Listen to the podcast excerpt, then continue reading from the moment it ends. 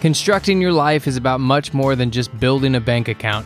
Each week, join real estate entrepreneur and mindset coach Austin Linney as he interviews guests who are constructing their dream lives and impacting the world around them on a daily basis. If you're an entrepreneur or wanting to start a business, or you just want to hear motivating stories of how others have overcome the odds, you are in the right place. And now for your host, Austin Linney. Guys, you know him, you love him the mo- the best looking syndicator in the business, Anthony. How are you doing, sir?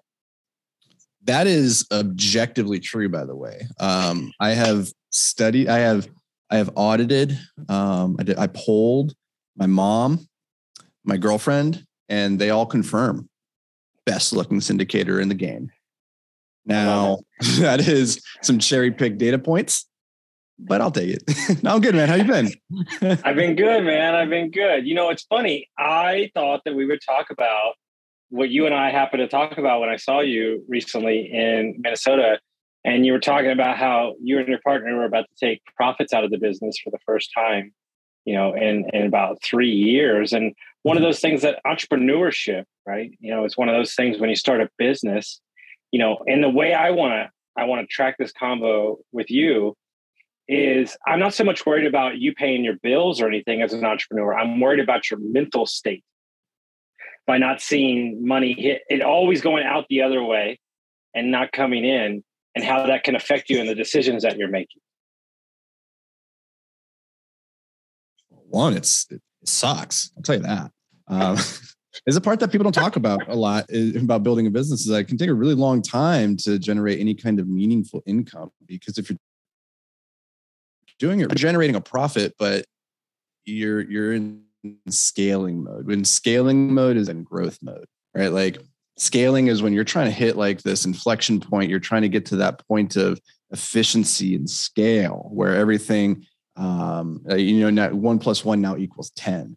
And that's different than once you have an established business and it's working well. Now you're just trying to grow it year over year. Like in the early days, when you're scaling, you, you, you don't have a lot left over for yourself you know you're pouring it back into the company into systems and processes infrastructure people people that like because it's all about gaining leverage in the beginning. That's the part that's hard. You have no leverage. Even if you've done this before um, when you have a brand new project you have to go out there and build the crowbar from scratch. And so it's just it's interesting um, because you know over the last three years for us we've we've been pretty successful in terms of like building this thing but most people are surprised to hear when I tell them, like, yeah, we've acquired $70 million of real estate in the last three years. And Dan and I haven't taken a dime out of the company.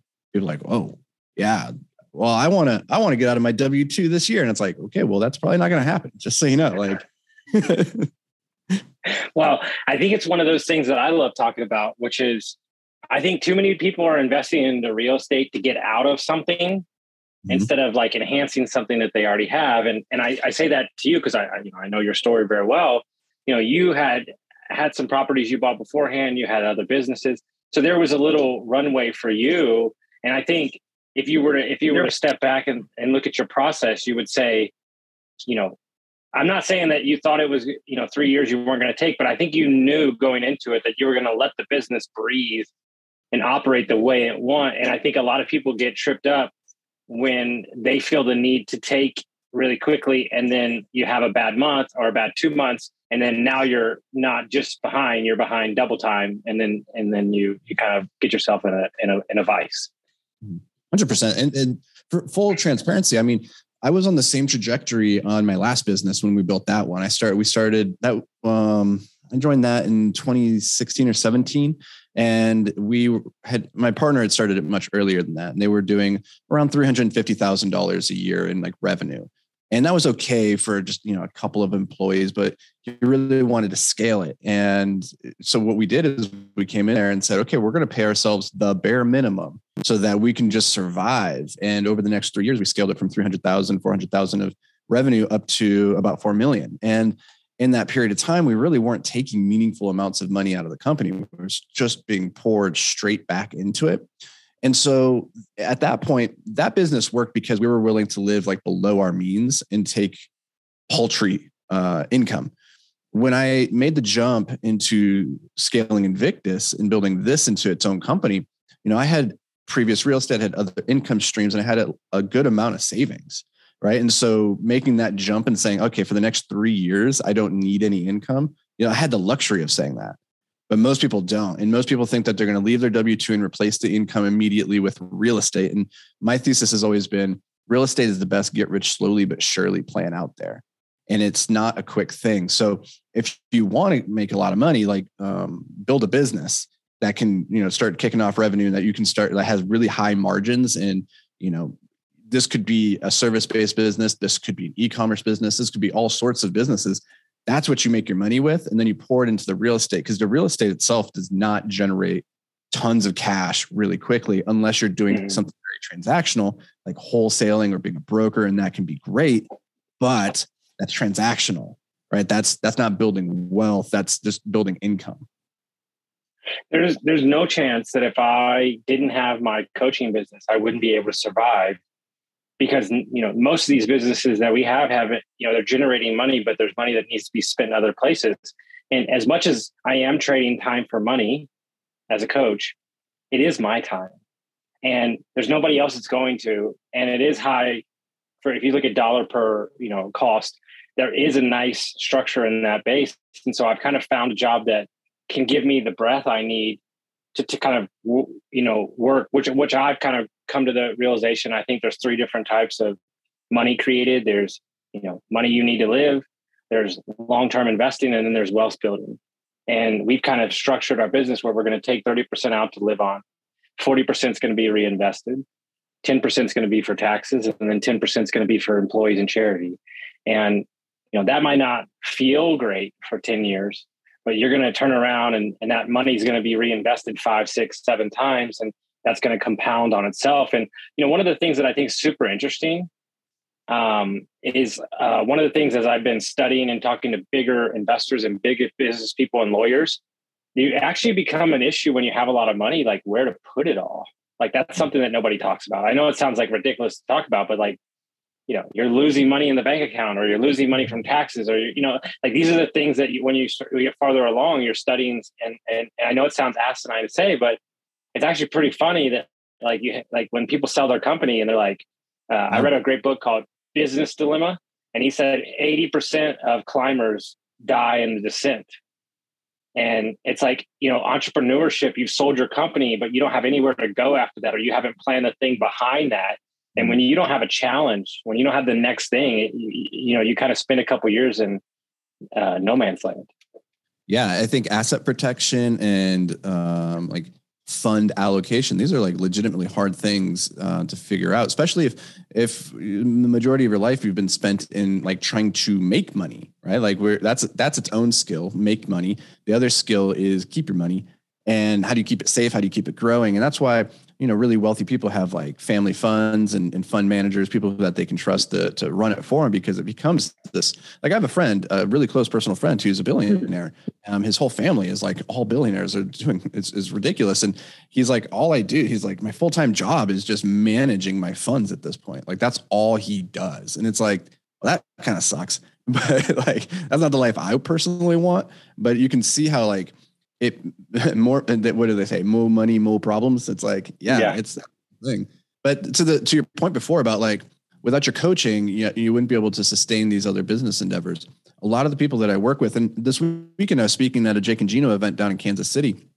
And afterwards a guy came up to me and he's like okay so i understand that you haven't taken money in the, you know a couple years and everything like that but how do i do that? I have four kids a family and blah blah blah and all this. And i'm like well, you're going to have to stay at your W 2. You need to cut your, your expenses, figure out how to live way below your means, and you need to save and just keep take every dime that you can afford and roll it forward. And you're not going to be able to grow as quickly as somebody like me who could afford to like go move in with my best friend's mom and spend $400 a month on, like all in on my expenses and then build businesses and pour everything back into them right? And so you have to figure out like what what are you willing to sacrifice? Because everything has a price. I just got done tweeting this. Everything in life has a price and action tends to be the most expensive. And so figure out what you're willing to sacrifice what you're willing to give up in exchange for the thing that you want but and then do it. Don't just say that you're going to do it. You actually have to follow through and do that thing because the best time to invest in real estate was like 10 years ago, right? 15 years ago, 20 years ago, 30 years ago. It's like the, the old adage when's the best time to plant a tree? Uh, like 20 years ago. When's the next best time? Today. Right. And that's real estate. Real estate is like everybody wishes they had gotten into it sooner. So if you're sitting there on the on the sidelines right now, like thinking is now the time to do it, or with the top of the market, should I wait and time it? No, like real estate is not about um, what do they say? You don't you don't wait to invest in real estate. You invest in real estate and then wait. And it's the same with building yeah. I know your mm-hmm. your audience isn't necessarily just about real estate, but it, this this is the same with entrepreneurship in general. Like any any endeavor that you're going to do, the time to do it is now. So I have a, an mission that just came to me, and I'm bearing my soul to you, Anthony. Uh, and I mm-hmm. apologize profusely. Okay, and I'm going to tell you why. We are buying a building in Destin. It's the best location I've ever seen in my entire life. I'm going to walk you through the numbers. Nice. This oh, guy had, this weekend, there's a lady wearing a Destin shirt with a fish on it, and I was like, "That Florida?" Because I saw your post, and I, that's the only way I knew where that. so, long story short, he buys. It's an amazing location right on the boardwalk. He buys the building in 2004 for 8.5. Okay, uh, 2004, and we're buying it for five seven. I don't even know how that happens. No comment. I digress. But long story short, the NOI is somewhere around 280 to 320. Okay. He's he's losing money every month. We are going to Airbnb the top, turn it into a hotel, redo the tenants downstairs in the commercial units. And I think our NOI is going to be 1.6 million. So we're going to go from 300 to six. So we're doing the quick math on a low cap number. The property is going to be worth north of 17 million. Uh, and it's about three years. And what that really showed me and same thing for another hotel we're buying. Man, multifamily, you switch it around, you do a couple things, you you shift the numbers, you you add upgrade the properties. I mean, that is the true power of real estate uh, that you will never see in a single family property. And I'm I'm forever uh, changed, and I'll never go back. And it, I think that's probably what you see as well too. Finally saw the light. I did. It was like it opened up, and I was like, never again. Never again.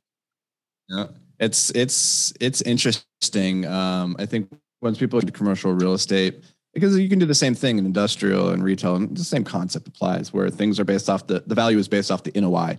Once you get turned on to the fact of, oh, we can go in here and do things to improve this and get some huge multiplicative effects on the cap rate when we go to sell or refinance, it's like that's where really large um, sums of money are generated.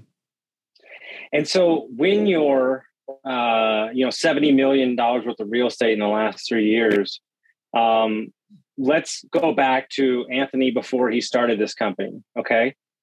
What, I mean, there's two, there's two questions in, in here. What was easier than you thought and what was harder than you thought as you sit here today? Oh man, that's a good question. So Here's a funny one. Um, what has been easier has been capital raising.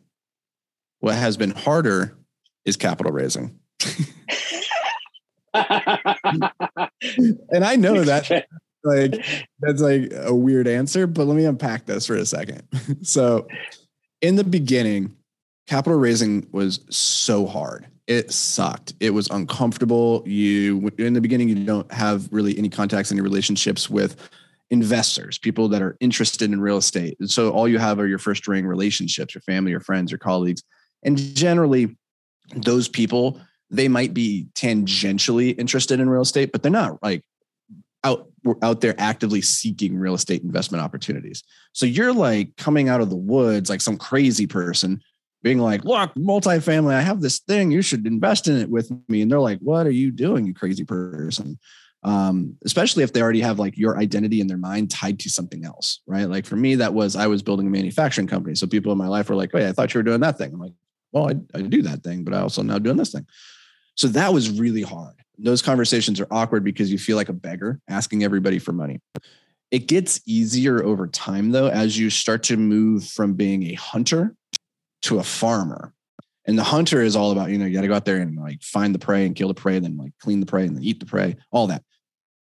Whereas you got to plant these seeds and you don't get to eat for a long time. But it, once those seeds start to bloom and bear fruit, the amount that can come in is astronomical. So we started planting seeds many, many years ago. When we started Cast Multifamily Investing Made Simple, when we wrote the book Passive Investing Made Simple, like all the content, all the relationships, all the speaking events that we do, those are all planting seeds.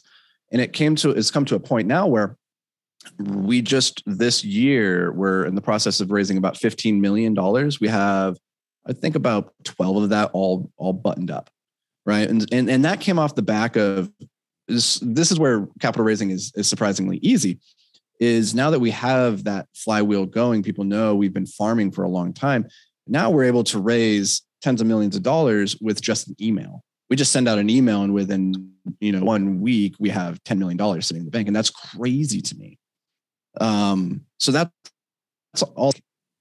And it's not just capital raising, but I think it's any part of the process. The, the actual operations of multifamily didn't take me by surprise because I'd been doing it for a long time on my own with my own assets. So that's neither easier nor harder. Um, I had that pretty correctly gauged, but the capital raising has been really astonishing, both in how hard it is and how easy it is. When you're hunting, it's incredibly hard. When you're farming, it's incredibly easy get going making that jump between being a hunter to a farmer though is like it feels like um, trying to jump over the Grand Canyon at times. And that's interesting that you say that because we just had a meeting last night with our, our money guys that are going to be partnering up with us. And we've talked to these guys for six months. They never once cared about what we were investing in. They never once cared about what the deal looked like. Just until now, they said, look, we're not we're not in real estate is real estate. Asset class is asset class. I'm trying to understand if you're the type of person that I want to entrust this money to. If you're the type of person I want to entrust my investors' money into. And if I feel that, then we're good. And when you, I wrote a post about this today. These things that they don't talk about, these intangibles. Are you likable? Are you frictionless to do business with? Is your marketing deck complete and nice? You know what he said to us? He goes, You hmm. wouldn't believe how many $200 million asks we get, and they don't even have a marketing deck. And I'm like, What? Excuse me? and so it's these intangible things. Yeah, it's these intangible things. Are you likable? He said, You know, I'm in meetings all day and I hate the people I'm in meetings with. And then I see I have a meeting with you and I smile and I get excited. And I'm like, that's the stuff you want to hear from guys that can change your life really quickly by supplying you with money and stuff like that. And so it's these things that aren't in the book.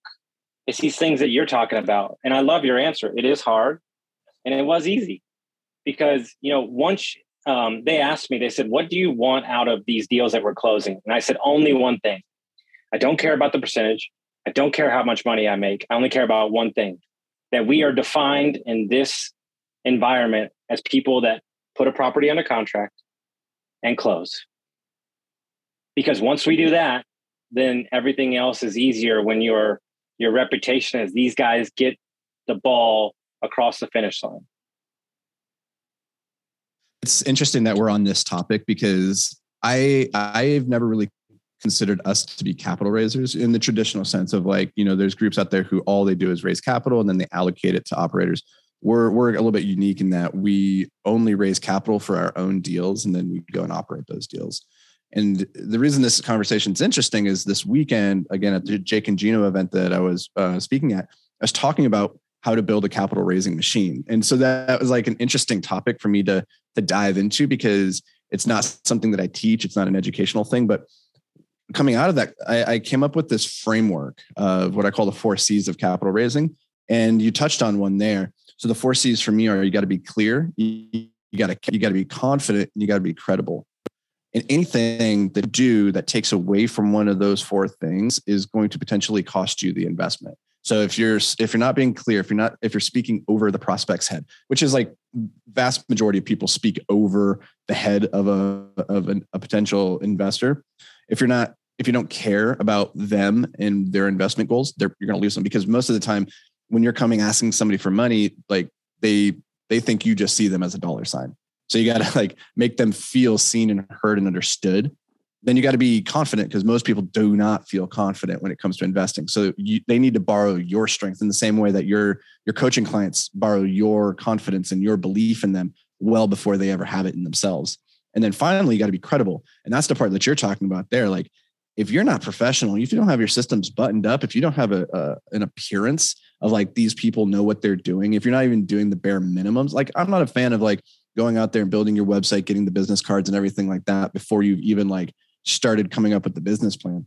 But I think those things, they, by having them, they don't they don't help you. But if you don't have them, they certainly hurt you, right? Like if you show up to the meeting and you don't have the pitch deck, that hurts Dude, you. Even though like this, having it's not necessarily this, gets you points.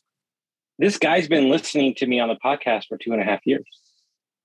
He knows he knows what I stand for, you know. And then when we met, and so these are the things that are not in the books like that you're talking about your your system your i love how you come up with frameworks it's so important right because a lot of people have been asking me like hey when are you going to buy again when are you going to do this and i'm like dude when i'm ready and then like boom we pop off and have 26 million in contract in like 100 days and it's like there's more behind that and it's like now we have the right team the teams you know the, the process is put together the systems are there the marketing's there um, the the resources are there. Like this is not something that has happened in the last hundred days. Mm. This is something that's happened in the last thirty nine years. Let, Every let me, step. Let me turn one of your questions back on you then, real quickly. Like uh-huh. from like rewinding to the beginning, what has been easier and what has been harder than you anticipated? The hardest thing to do is to. There's two things for me. The hardest thing to do is to keep my emotions in check because I get super excited. So so attach detaching myself from the outcome, which I've officially done, which is really nice for me. Uh, and then leading people. Um, you know, becoming the leader that I needed to be, the right boss. I I don't envy my first couple employees. Uh, I was all over the place. I was scattered. I didn't know how to lead. I'm a lot better than I did now. The easiest thing is to understand that you don't actually need money and you don't actually need all the things that you think you just need to be somebody that is those four C's that you're talking about, and people will give you the opportunity to stand on your reputation. So getting in rooms that maybe I don't think I should be in is probably the thing that's been the easiest for me. Mm.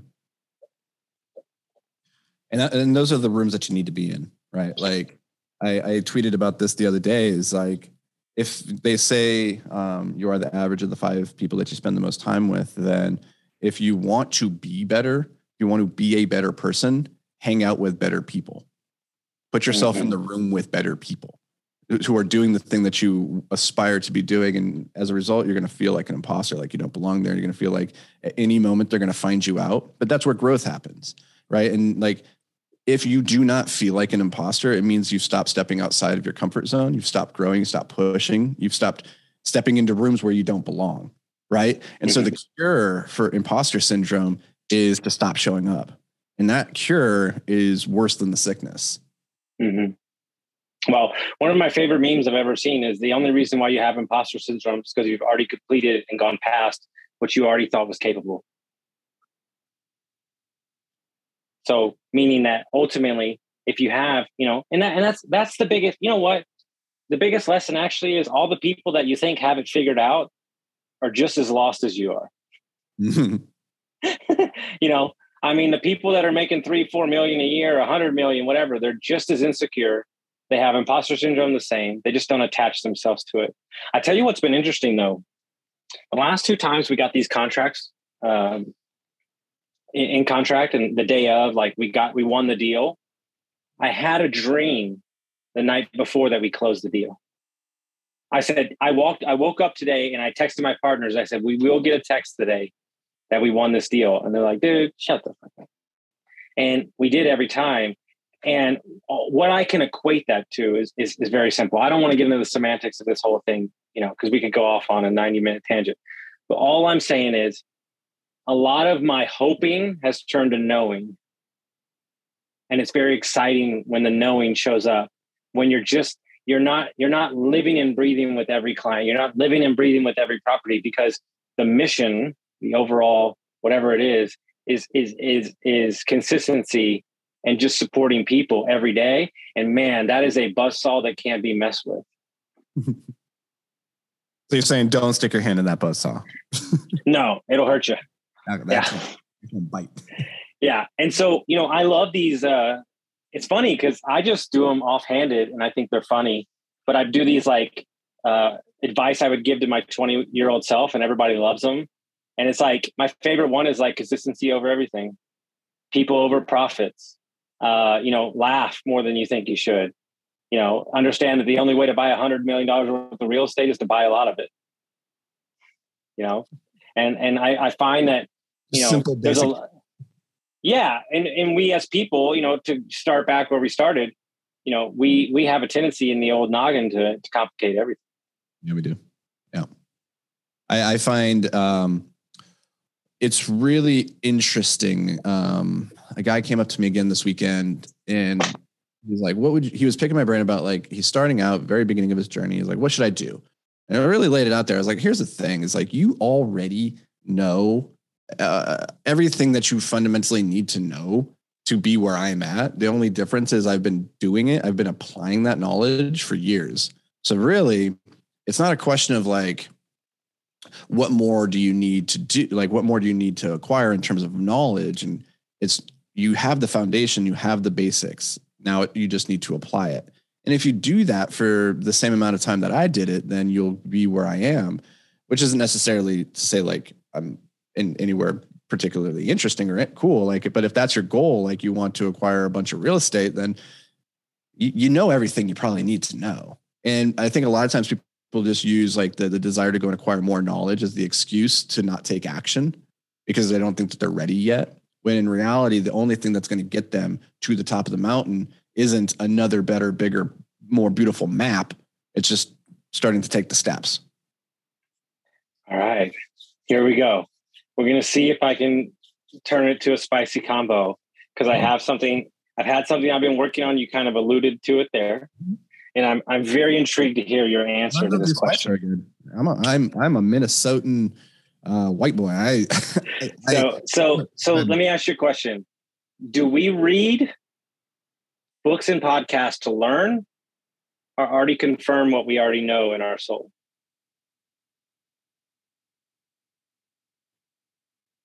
I think it depends on the person in a lot of ways and depends on where you're at in the season of your life. I know I've noticed with my own partner, Dan, uh, we do a weekly book review on our podcast. And um, he he's said something a, a few times where I'm like, hmm, that's interesting. It's interesting. Where he said, I, I really enjoyed this book because it really just confirmed a lot of things I already think in like my thesis. And I was like, interesting.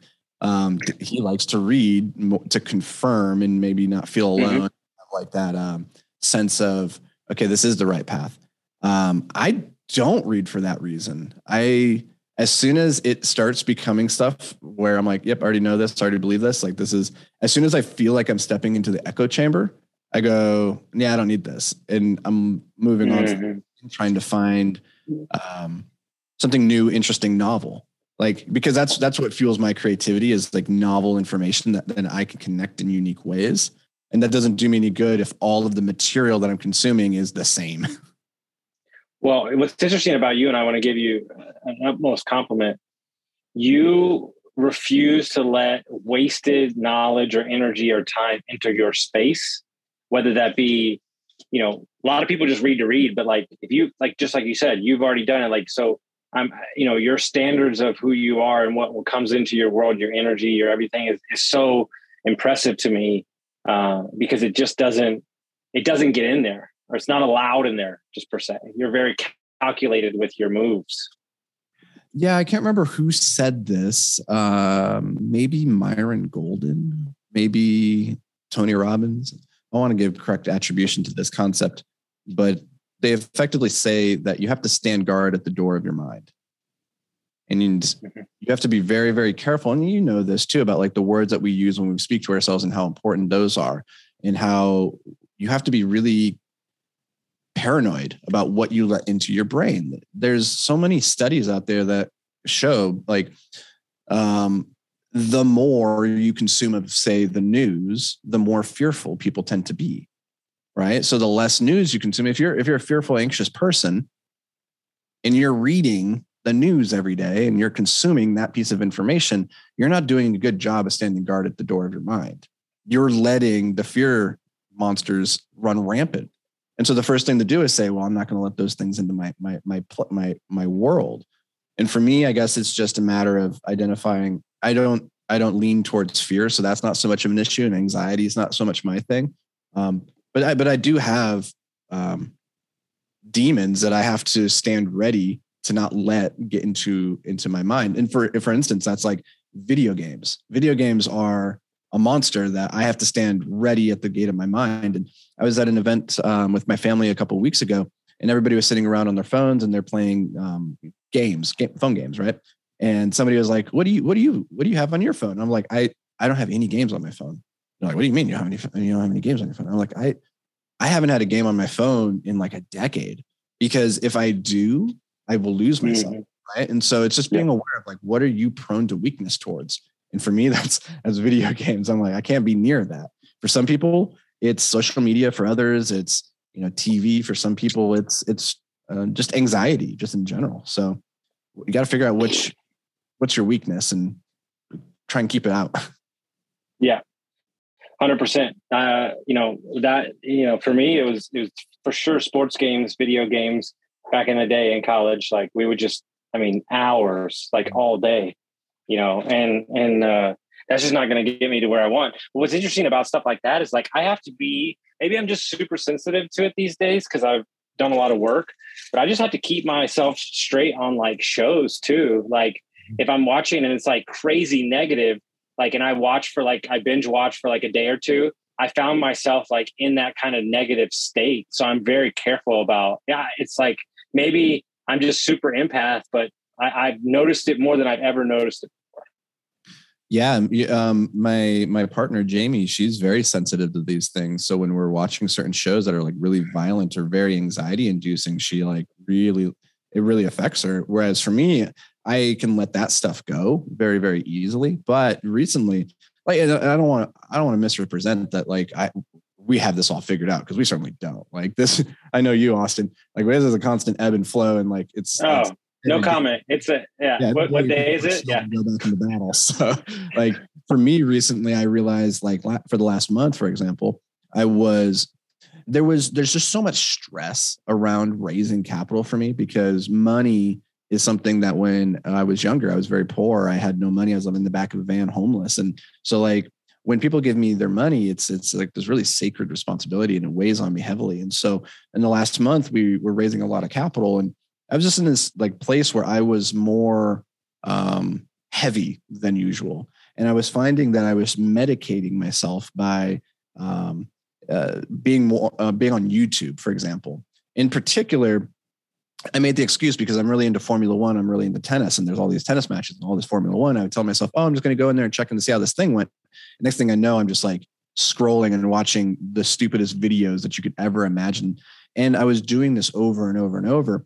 And uh, what I came to when I finally like locked into it and realized and saw what I was doing, it reminded me of this concept, which is that it's from an evolutionary standpoint, it's very easy to mentally check out.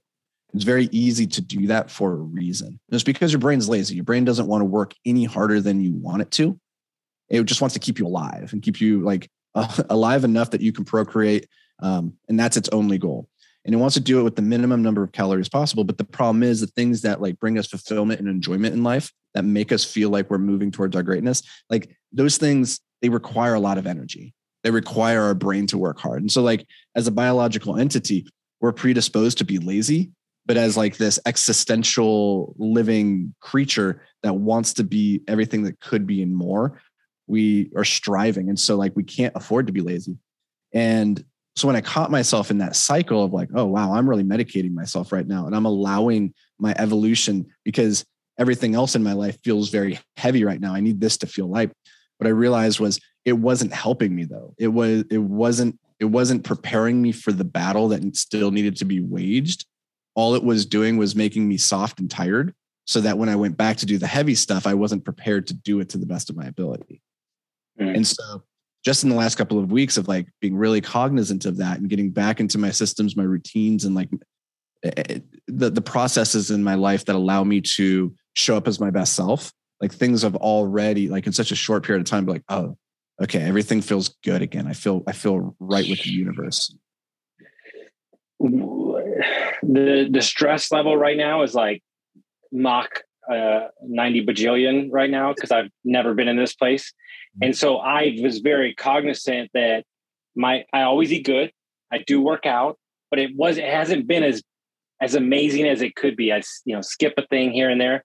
And so I was very cognizant to get back on 75 hard, go back to my fasting, you know, 16 and 8 because I just need to make sure that it's not being clouded by any extra stuff. And just knowing that about yourself and, and dialing it in like wrenching it up when you're going to be at the peak stress you know once we get over this uh you in that kind of movement though you you almost create a new standard for yourself too where you're not willing to accept it. And it's kind of the quintessential leveling up but not seeing it right? One of the greatest things i've ever heard is sometimes all the growth doesn't happen above the ground Mm. You know, it's those it's those it's those kind of pendulums of like, you know, it really is about understanding human emotion. You know, this guy I interviewed the other day is a really high performance coach. He perform, he coaches so many companies, so many staff.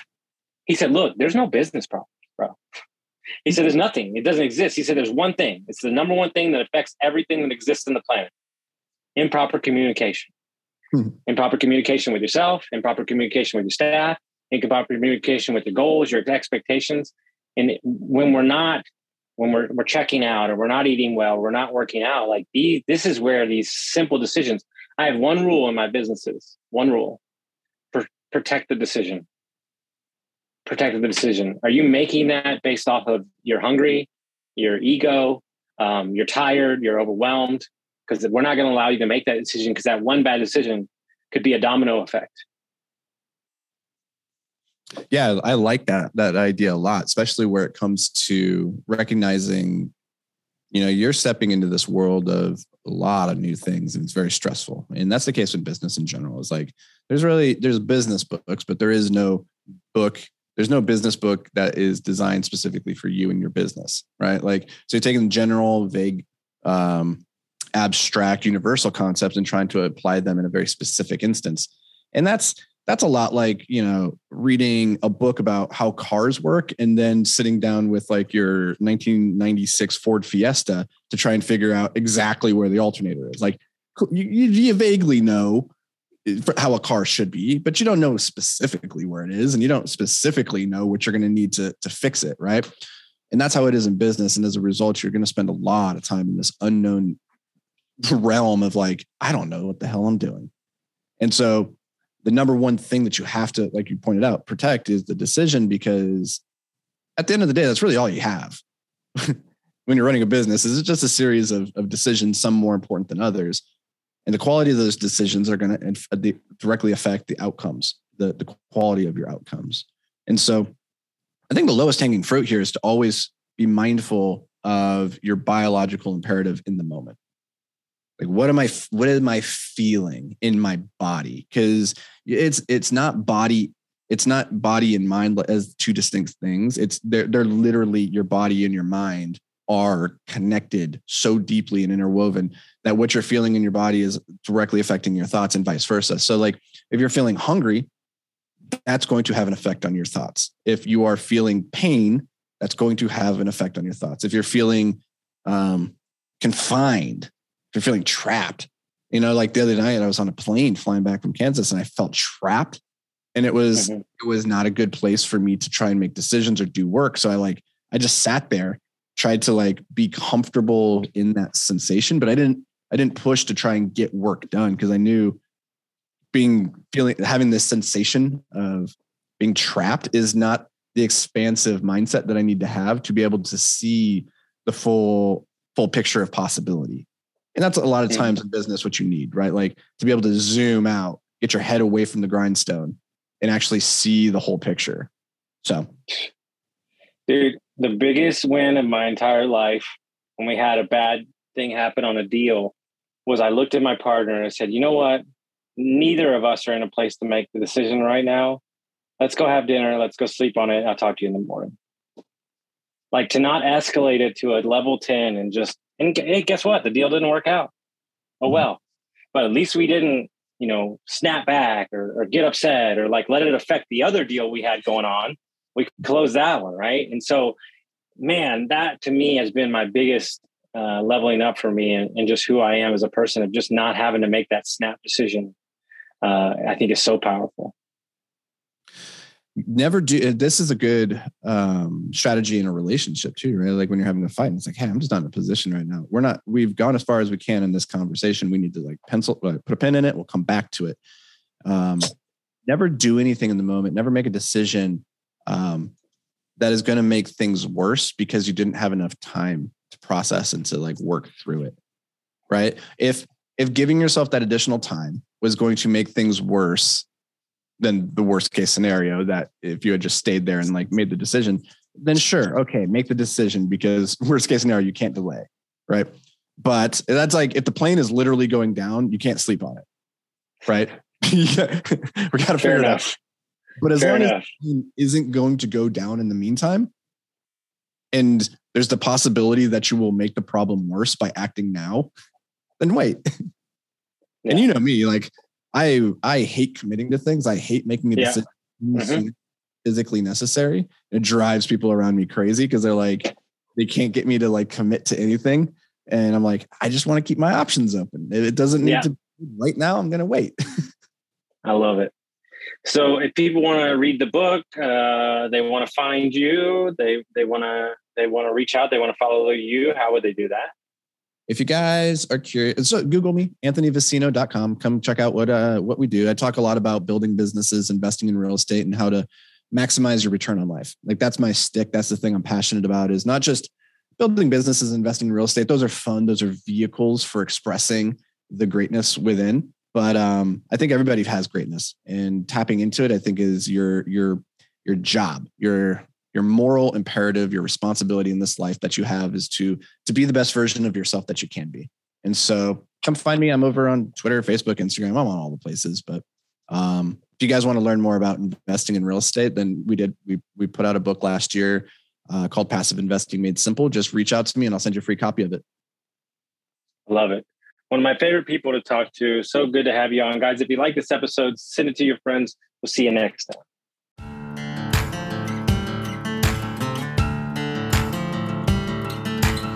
Thank you for listening to Construct Your Life with Austin Linney. If you enjoyed this episode, be sure to rate, review, subscribe, and pay it forward by sharing with a friend. Most importantly, take this opportunity to start constructing your life by taking immediate action on what you learned. For show notes, resources, and more information on one on one coaching with Austin, visit constructyourlifepodcast.com.